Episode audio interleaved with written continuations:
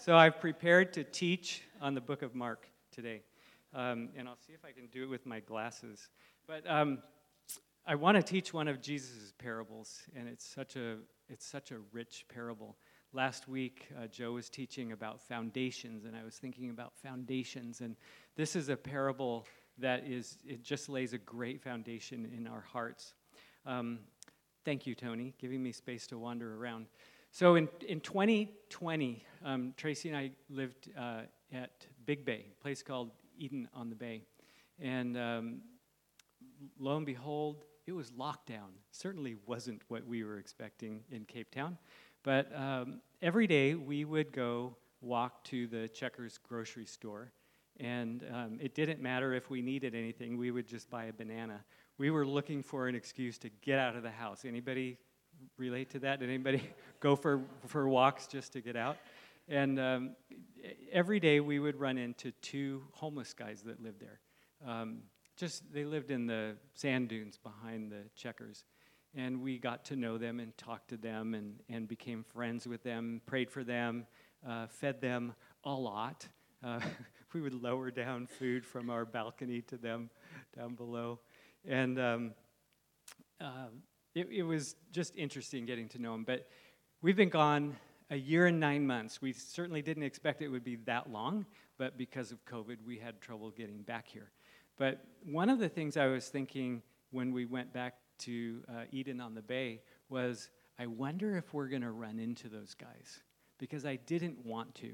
Not, nothing against them, but I was really hoping for them that they would have gotten back on their feet, so to speak, that they would have their lives together, that they would have found work and um, you know health, a place to live, all that stuff. That it was in my heart. So um, a couple of weeks ago when we got here, we just visited.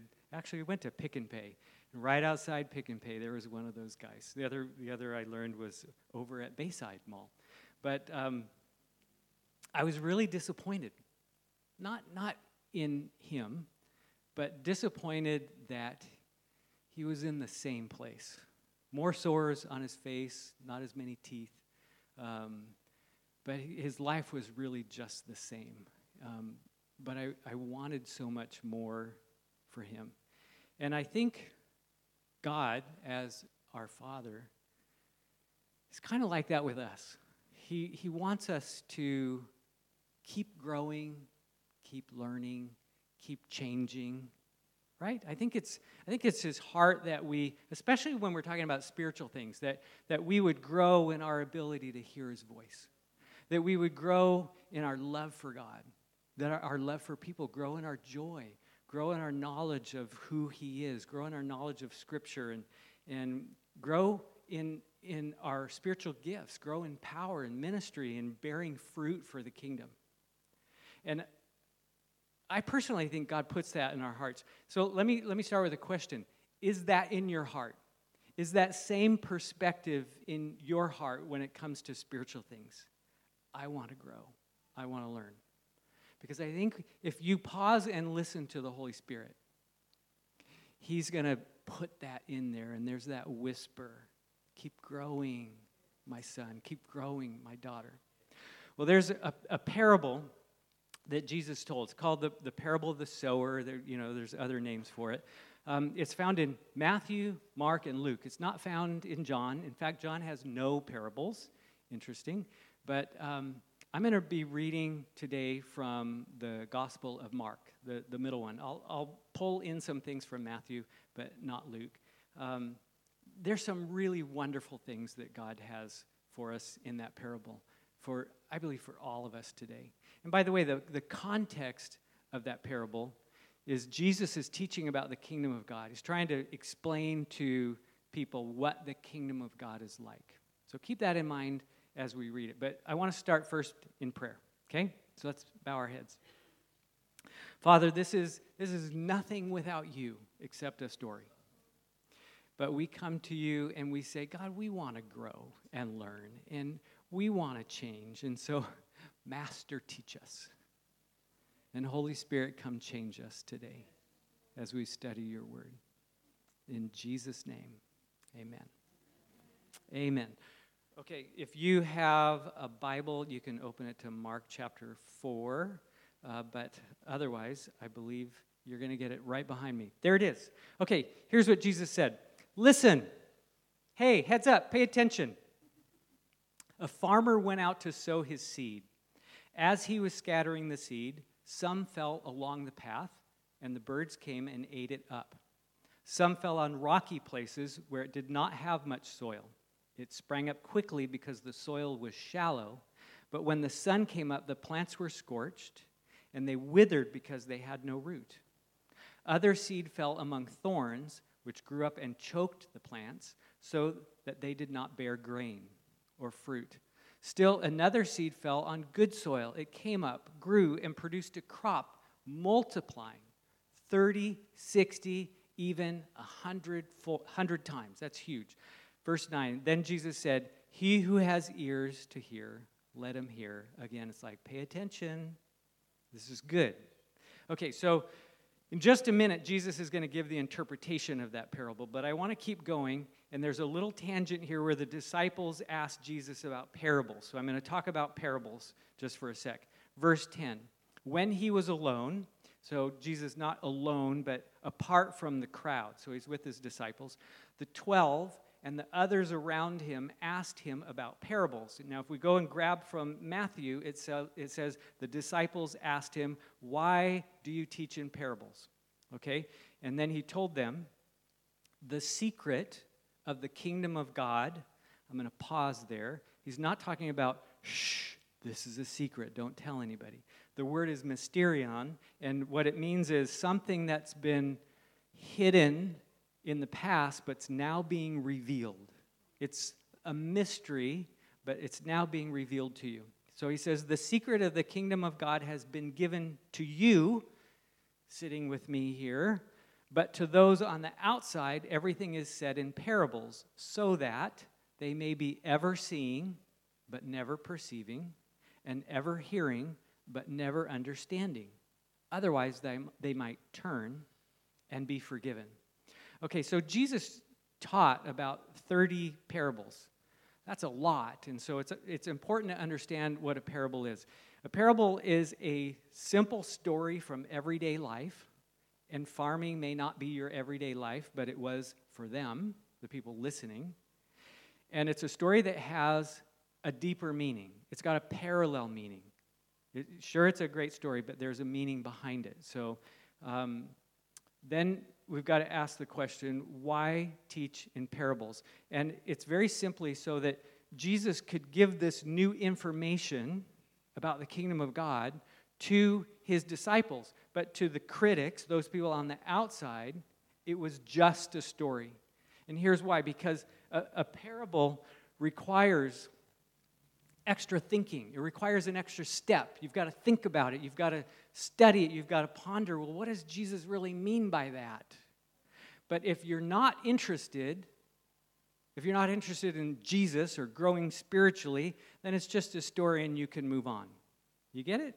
So it requires that, that desire, that, that extra step. Okay, so think of a parable as an opportunity to discover more about the kingdom of God. And then in verse 13, Jesus says something that's really interesting. You got to catch this. Jesus said to them, Don't you understand this parable? How then will you understand any parable? Okay, what Jesus is not saying is, You fools. If you can't understand this simple, easy parable, wait until we get to future classes that are way more difficult. He's not, it's not that at all. What he's basically saying is, in this parable, there's a key to understanding all parables. This is this one you have to understand if you're going to unlock the, the meaning of future parables.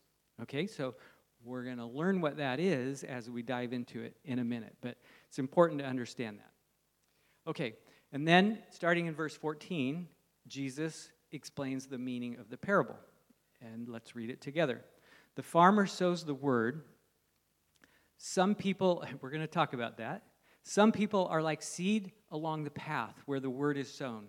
As soon as they hear it, Satan comes and takes away the word that was sown in them. Others, like seed sown on rocky places, hear the word, and at once they receive it with joy.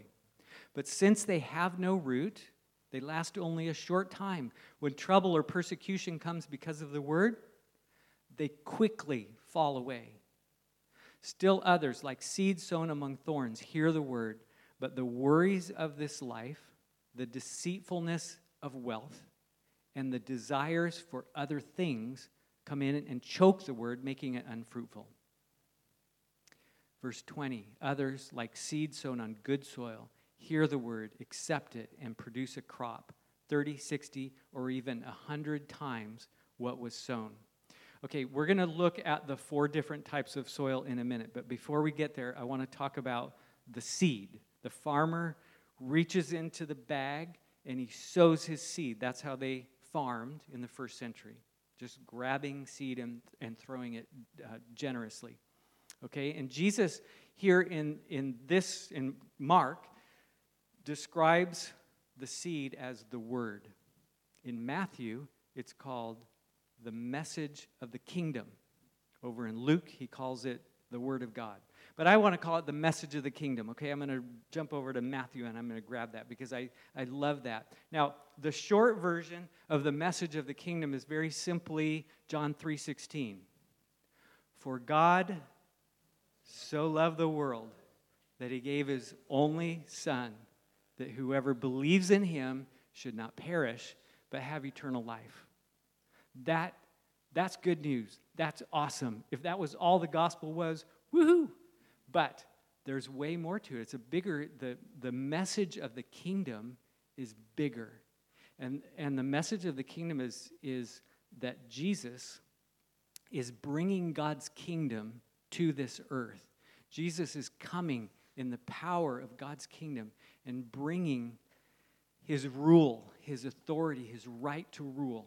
And what happens when Jesus' kingdom breaks into life, it brings transformation, it brings healing to every part of society physically, spiritually, emotionally, relationally, racially, um, politically. I mean, it, it just invades and transforms. That's Jesus' kingdom. But we need to know that it's, it's here in this part of world history, only in part. It's not here in its fullness yet. Its fullness will come, but the kingdom is now only in part. Okay, now Jesus says that the message of the kingdom comes like a seed, a little, humble, quiet seed. That's how his kingdom is coming. Now, contrast that with how the kingdoms of the world come. Think of Putin invading Ukraine bombs and, and guns and destruction and death and suffering and violence. That's how the kings of the world build their kingdoms. But Jesus' kingdom, he said, comes like a seed. It's very quiet, it's very small but it has incredible potential. Let me ask you a question. Think about this. Which has more potential to transform a garden, a bomb or a seed? Given good soil over a number of years, the seed's going to win. There's going to be a big hole in the middle of the garden, but all around it's going to be beautiful plants or a harvest, right? Because that little seed, though it starts small, it can bring incredible transformation. Jesus says some profound stuff, doesn't he? Right? Okay. So, let's look at the four different types of soil now. We're going to start in verse 15. Some people are like seed along the path where the word is sown. As soon as they hear it, Satan comes and takes away the word that was sown in them. So some people hear the word of God, but their hearts are hard the message doesn't stick, and then Satan comes and snatches it away. Satan, not a metaphor, but a very real spiritual being, comes in and takes that message of the gospel, message of the kingdom away. And their heart is hard toward God. Why? Well, it may be unbelief, it may be a calloused heart from sin, but there's a lack of awareness in that person of a need for God there's this independence, this self reliance, self righteousness, whatever it is that says, I am okay. I'm all right without God. I don't need God. And so the seed bounces off that person and is snatched away. Now, we could be done with the first soil right now and move on. We could say, don't be that first soil with the hard heart. But I want to go deeper because remember, this parable is revealing a truth that unlocks the other parables. So we're going to go deeper. Here's why Jesus is teaching the secret of the kingdom to these disciples because they recognize their need and they want to grow and they want to learn. And their posture before Jesus is Master, teach us. Teach us what this parable means. We want to know. They're, they're wanting to know. So here's the lesson hunger for more of God attracts more of God. When, when you want Jesus to teach you, what's he going to do? He's going to teach you. When they say, Master, teach us, what does he do? He reveals the secret of the kingdom to them. So if you're not interested in Jesus, that seed's going to get snatched up by Satan, and you can go on with your self satisfied life. It's just fine. Jesus says, Whoever has, more will be given. And you scratch your head and you think, What does that mean? Well, this is exactly what it means. And more will be given, and he will have an abundance. Whoever does not have, even what he has, will be taken from him. So, the first key to a more fruitful life in God, to that abundant life that he's talking about, is very simply hunger. It's hunger for more of God, hunger to grow, hunger to learn and change, hunger for more of Jesus in your life. And that, by the way, is the key to the parables. You've got to want to learn, you've got to want to grow. And if you understand that, the parables will be unlocked to you.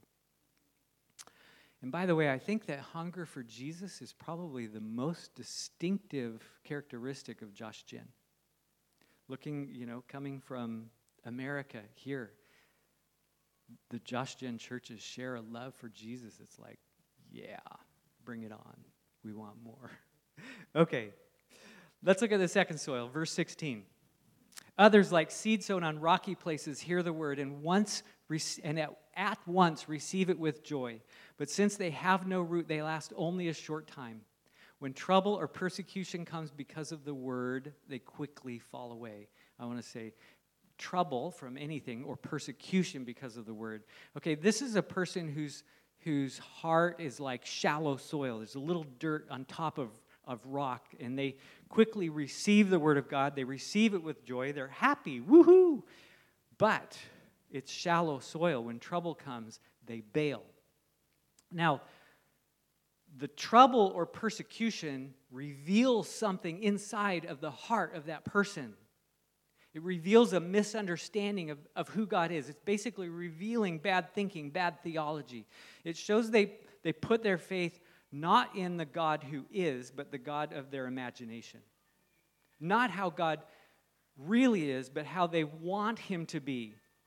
That person wants a God who will serve their best interest and cause them to have a comfortable life without suffering. It's, uh, it, I, I can describe it because I've heard this so many times in my life. It's the person who, who says, I believe in God. I go to church every Sunday. I give, I try to be generous. And now this has happened to my life. Now I'm suffering. My mom died. I've got cancer. I lost my job. I'm going bankrupt. Whatever it is, I don't care what it is. And so I'm bailing. I don't want to believe in a God like that. And it's like saying, because I believe in God and I'm trying hard to be a good person, God is obligated to serve me. God is obligated to build my kingdom, to make my life comfortable so that I don't suffer. And that's not how God works. That's a God of our imagination. Right? That's not how God, God works. Okay, think of John the Baptist. Remember when he was in prison, he sent some of his disciples to Jesus to say, uh, basically, um, Jesus, are you the Messiah? Are you the one that was promised? Are you the one that, that we've all been waiting for. Now, keep in mind, this is John the Baptist. He's, he's been teaching Jesus for a long time, but now he's in prison. He's basically saying, If you're the King of Kings and I'm your main man, why am I still in prison? This doesn't make sense. I, I want to bust me out. And Jesus' response to, to, to the disciples go back and tell John what you see. The lame walk, the blind see, the gospel is preached to the poor, right? But don't stumble over the fact that you're still in prison. Because that's not how my kingdom works. I don't drop bombs. I'm not going to come bust you out of prison. And I use suffering for my glory. He does. And John was beheaded. And that was, that was the end of his story, but God used him in a powerful way. Here's the second key to a fruitful life with God. So you got to get to know him. Really press in to know God in a deeper way and put your roots down in who He is, not the God of your imagination. Study God's Word, memorize it, meditate on it, worship Him, pray, and learn and grow in who He is. And, and what happens is when the sun comes up, how often does the sun come up? Very regularly, doesn't it? And that scorching heat comes and your roots are down deep in God, you'll get through. You won't wither and shrivel up. You won't bail on God because you know Him. You know Him deeply. And you know that you can trust Him and that He loves you. And He's going to use all things for good. Some of you are in that scorching place right now, right? You need to know your God, the real God, not the fake God who serves your kingdom. Okay, let's go on. Verse 18 third soil. Still others, like seed sown among thorns, hear the word. But the worries of this life, the deceitfulness of wealth, and the desires for other things come in and choke the word that, that word choke means to crowd, it literally means drown. To choke or crowd out the word, making it unfruitful. So this seed lands in soil that takes root and it grows. And so we're talking about Christians, right? We're talking about, look around. This is, um, you believe in Jesus, but there are distractions in the garden and they crowd out the word so there's no fruit for, for God. And, and you can say, well, it's these things. It's the it's the worries of this life, just worrying about all sorts of stuff, the deceitfulness of wealth and the desire for a thousand other things. You can't preach about just one thing. You're talking about all sorts of things that can crowd out the word from your life, things other than Jesus and his kingdom. So I want to introduce you to a, man named Augustine or Augustine, Saint Augustine, Augustine of Hippo. He goes by a bunch of different names long time ago, 1600 years ago, this guy, um, he was a great philosopher and theologian, one of the greatest in church history, especially for the Catholic Church. Man, they think, whew, he's the man. But um, he was a deep thinker, and starting at the age of 19, he made it his life's work to figure out one paradox. Um, he, well, he read a, in, a, in a book by a man named Cicero, but the idea is this most people in life want to be happy, they strive to be happy, it's their goal. Most people in life are miserable. His word, wretched, unhappy. Why the paradox? What's gone wrong? That was his life's work, studying that. Wrote a bunch of books about it. And so he proposed that the cause of human unhappiness is what he called disordered loves disordered loves. That we as humans have this natural tendency to love some things more than we should and love the more important things less than we should. Are you following me?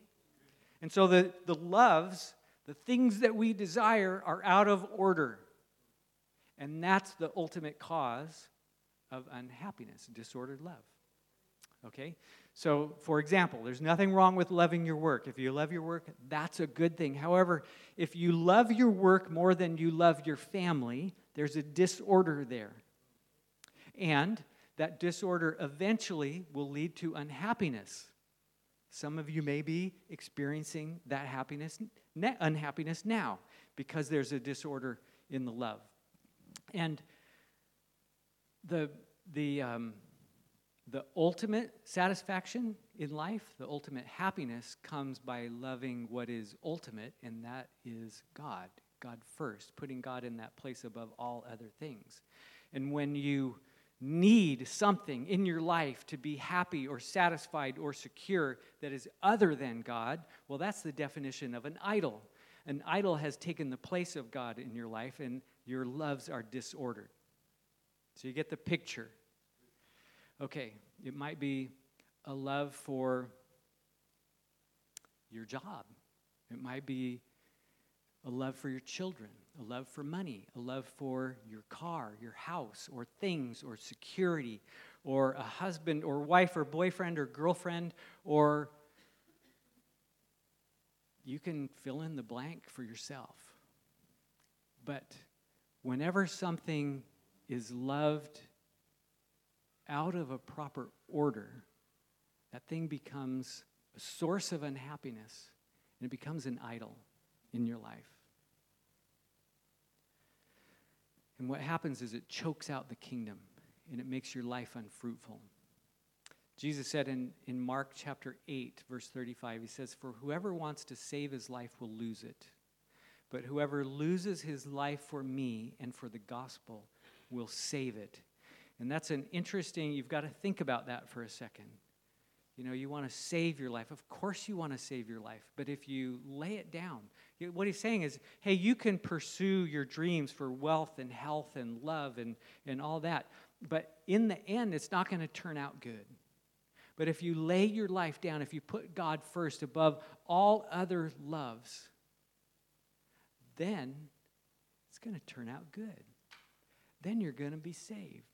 That's where the ultimate happiness comes. Jesus said, But seek first the kingdom of God, and all these things will be added to you. But first, the kingdom. Josh Gen puts it this way die to live. Is that still the saying for Josh Gen? Die to live. This is what it means right here. You lay your life down, you put Jesus first. And you know what you find out in the end? You live. You live. You get the blessing in the end. Here's the third key to a fruitful life Jesus first. Jesus first. Jesus first. Put him, his, his kingdom first. Die to yourself. Live for him. And you know what you have to do? It's, um, this is a discovery. It's not once, it's not here today and then you go home. It's about a thousand times a day. It's a, it's a Jesus first now. It's a Jesus first in the big direction of your life and what things you pursue, but it's Jesus first right now. It's Jesus first when you leave here today. It's Jesus first when you go to bed. It's just that choice of, of putting Him first. Okay, that's a third key to a fruitful life.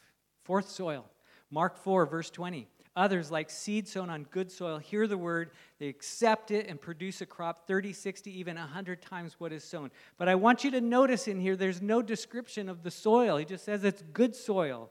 He doesn't give 18 keys to, to being good soil. And I think the reason is because if, if, you, if you hunger for the things of God, if you prioritize your loves, right? If you if you lay down, if you do these three things that he's just taught, then then having a fruitful, growing life in God, it's just going to be automatic. It's just it's the life of Jesus flowing through you that's going to bear fruit. In fact, in the book of Mark, just two parables later, Jesus tells the parable of the all by itself principle. The seed that grows in good soil, it just grows. It bears fruit all by itself. So that's the way it works. It's the life of Jesus in you that bears spiritual fruit. Okay, before I close, I want to zoom out and I want to look at the parable through the eyes of the Jewish men and women who would have been listening there. And, and the, the first thing is picture the, the, parable, picture of the farmer reaching into his bag. He's got a, a satchel around his waist and he grabs a, a, a handful of seed and he tosses it and he tosses it wide, right? He tosses it onto all different kinds of soil. He's very generous with his, with his tossing. And I'll tell you why I love that picture. And, and I know Jesus pictured it intentionally because he's so generous. He tosses that seed to Jews and to Gentiles. He tosses it in America and he tosses it in Africa. He tosses it to rich people and poor people. He tosses it to good people and bad people and very bad people. He's tossing it indiscriminately and he's saying, My message is open. My invitation is here. Anyone can come. Anyone can come. I love that. Even me. Even me. But here's the thing that was really new to the Jews the Jews were expecting, had been waiting for, for thousands of years, a Savior, a Messiah. Messiah in Hebrew, Christ is the word in Greek. We call him Savior. They were expecting a man that had been prophesied to be a great political, military, and spiritual leader, a powerful man. And they thought that this Messiah would come and crush the enemies of the Jews. Think Putin in Ukraine, right? Just powerful military leader and restore Israel to greatness and restore Jews to greatness. That's what they were expecting.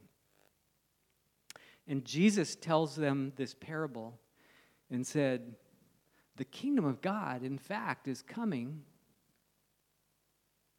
like a little, little, little seed. Little seed. In fact, is so little that you can miss it. You can miss it. Well, that for the Jews would blow their mind. You think anybody in Ukraine could miss Putin? No. But if you're not careful, you can miss God's kingdom. And, and what he's saying is the truth is if you want God's kingdom, you've got to pursue it. In fact, you have the privilege of choosing the condition of your soil. Which soil do you want? You pick. It's not like you came in here today and no, my, my soil is the third one, and that's I was born with that, and I'm going to die like that. Uh uh-uh. uh You choose every minute of every day the soil of your heart. And, and I want to go back to that little section in there where Jesus talks about parables. He says, Some people will be ever hearing, but never perceiving, never understanding. Please don't let that be you today ever learning or, or, or ever hearing but never learning, never growing, never understanding. But, he says, you can turn and be forgiven. Turn, repent, change. You're going this way, you can switch directions. And that opportunity is before you today. And so I want to close I want to close by giving you an opportunity to respond to the Lord. I'm assuming the Holy Spirit's here and He's working and He's speaking. I'm assuming He's, it's His word, it's not mine. I'm assuming He wants you to respond somehow. And so I want to give two invitations. The first is this if you've, if you've never made that choice to make Jesus your king, the king of your kingdom, if you've never made that decision to follow him, to believe in him, to trust him, I want to give you an opportunity to do that in, in just a minute. But the second invitation is this there's three kinds of soil that we need to fight against. It's that unbelieving, independent, self righteous, hard heart. And the invitation that Jesus is giving today is come to me with a soft, hungry heart to learn and grow. Come to me to change your life. Humble yourself before Him. Right? And the shallow soil, if you've believed in your heart that Jesus was born to serve you in your kingdom, if you, if you believe that he's, he's obligated to bless you and cause you to not suffer, don't just repent. Repent. Lay that down. Believe in Him. Trust Him. Put your roots down deep in Him, who He really is. And then that, that third soil, that third soil, come to Him. That third soil, what is the third soil? Help me. The, the thorns. Yes. If you've, if you've got disordered loves and you've choked out fruit in your life, I mean, you know it. If you've got things in your life that are out of order in how you love them, if you've got idols in your life that keep you from serving God wholeheartedly, come lay them down today. Okay? Let's close our eyes. Let's respond to Jesus. First, if, if you want to make a decision today to follow Jesus, to make him your king, to put your trust in him, to follow him, I just want to encourage you to stand up. I, and I'm not going to call you out. I'm just, just saying you need to respond by doing something physically. If that's you, would you just in faith stand up and say, That's me. I want to follow Jesus today. I want to put my trust in him today.